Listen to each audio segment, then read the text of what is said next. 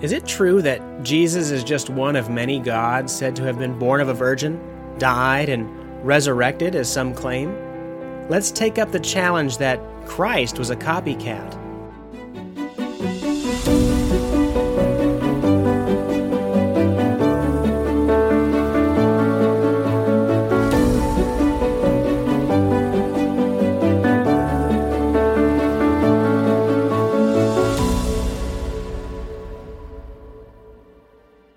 Now, those who encounter such claims online or elsewhere may start to wonder about the truth of the New Testament.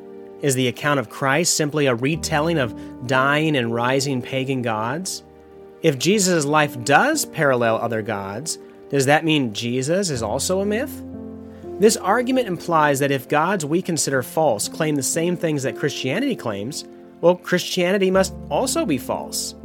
This guilt by association mindset attempts to discredit the accounts of the Gospels by suggesting that life events attributed to Jesus are recycled bits of storytelling that are popular across different cultures and time periods. There are two important questions that a believer should ask when tackling the Jesus myth allegations. First, are these alleged parallels to pagan gods historically accurate?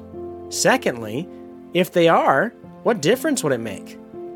So let's look at these doppelganger deities to see if these claims hold up. Are there really a number of gods who have biographies shockingly similar to that of Jesus of Nazareth? Names that are commonly included in this group of so called similar gods include Mithras, Dionysus, and Osiris, among others. This image is one version of the attack on the deity of Christ that is continually circulating online. Some claim that other gods share the attributes of being virgin born, being born on December 25th, which is not in the Bible, by the way, performing the same kinds of miracles Jesus did, dying, in some case being crucified, and miraculously resurrecting from the dead. Well, let's examine several of the pagan gods that Christianity is alleged to have plagiarized, as well as three of these shared life events of virgin birth, death, and resurrection. First, let's consider Mithras. Well, unless you consider emerging fully grown out of a rock, being born of a virgin, this God already has one strike against being similar to Jesus. Certainly he must have been crucified, right? Well, no, actually, Mithras didn't even die in this mythology. He was believed to be taken to paradise on a chariot when still alive. And since he didn't die, he didn't resurrect from the dead. So, three strikes, Mithras, you're out.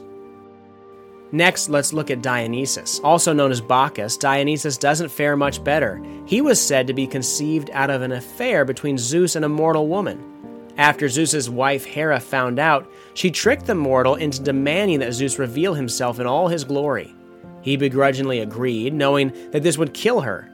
He was, however, able to rescue Dionysus and sewed him, or his heart, depending on the version that you read, into his thigh until he was born. This is the claim for his rebirth. Being sewn into the thigh of Zeus is a far cry from the death and bodily resurrection of Jesus. Let's consider the Egyptian god Osiris. Now, there is no birth story recorded in regards to Osiris. He was eventually killed by his own brother, torn into 14 pieces, and strewn about Egypt. His sister and wife, Isis, gathered and buried almost all the pieces. Osiris became the ruler of the underworld as the god of the dead. Some versions of the life of Horus say that Osiris was magically reassembled by Isis and impregnated her before becoming ruler of the underworld. Even if this version is to be preferred, it's worth noting that unlike Jesus, Osiris would have been brought back to life by another rather than by his own power. Lastly, let's look at Horus. As mentioned above, most versions of the birth of Horus are the result of a sexual relationship between Osiris and his wife slash sister Isis. Some claim that Horus was crucified, but that's not only unsupported from history, but it's also a major anachronism. Crucifixion was a Roman method of execution put into practice thousands of years later. They may as well say that Horus was killed in a motorcycle crash.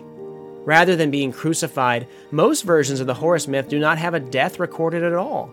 In some instances, it was believed that he merged with the sun god, and each sunrise is a symbol of him being reborn each day. Again, this is hardly parallel to the resurrection of Jesus. Well, so much for these alleged similarities to the life of Jesus Christ, but let's pretend that it was true. Now, we could continue to address all of the many different gods that Christ is alleged to have copied from, but as you can see, claims of pagan plagiarism are unfounded and terribly inaccurate. Now, fortunately, a proper defense of Jesus' unique claims to deity does not hinge solely on the examination of other gods. Let's pretend that one or more of the above gods really did share the same biography as Jesus, particularly in the areas of their birth, death, and resurrection. Now, would this disprove the gospel accounts of Christ? Well, the short answer is no, it, it wouldn't. Now, here's why. We determine the historical accuracy of an event or a person based on evidence, not on uniqueness. We do not demand that the details be completely unique in order to consider them to be true. Take this example as shared by Greg Koukl of Stand to Reason. He writes Did you know that there's a book that was written around the turn of the last century about a ship that was unsinkable, which hit an iceberg on its maiden voyage and sank? The name of the ship was the Titan. It is remarkable because some 15 years later, the Titanic sunk on its maiden voyage after hitting an iceberg. Now, what if you had read the novel and then later heard that a ship called the Titanic had actually sunk?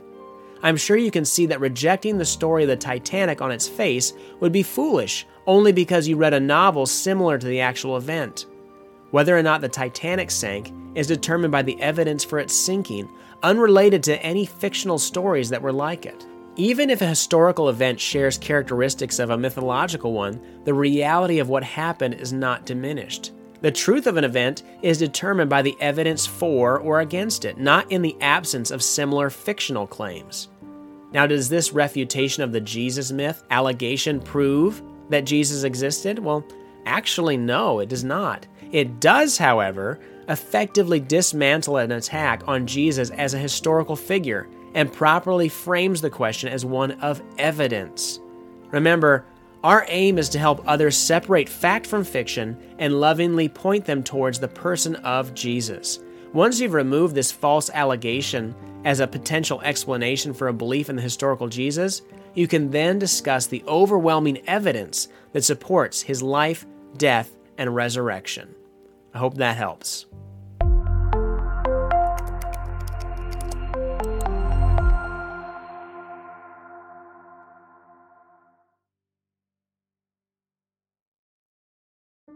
Thanks again for listening. If you enjoy the Reasonable Theology podcast, go to reasonabletheology.org slash subscribe and get the weekly email. Each week I send out the latest article or podcast episode, and each email also includes a helpful definition to expand your theological vocabulary, a beautiful painting depicting a scene from scripture or church history, a musical selection to enrich your day, as well as the best book deal I've found that week to add trusted resources to your library. Try it out at reasonabletheology.org slash subscribe.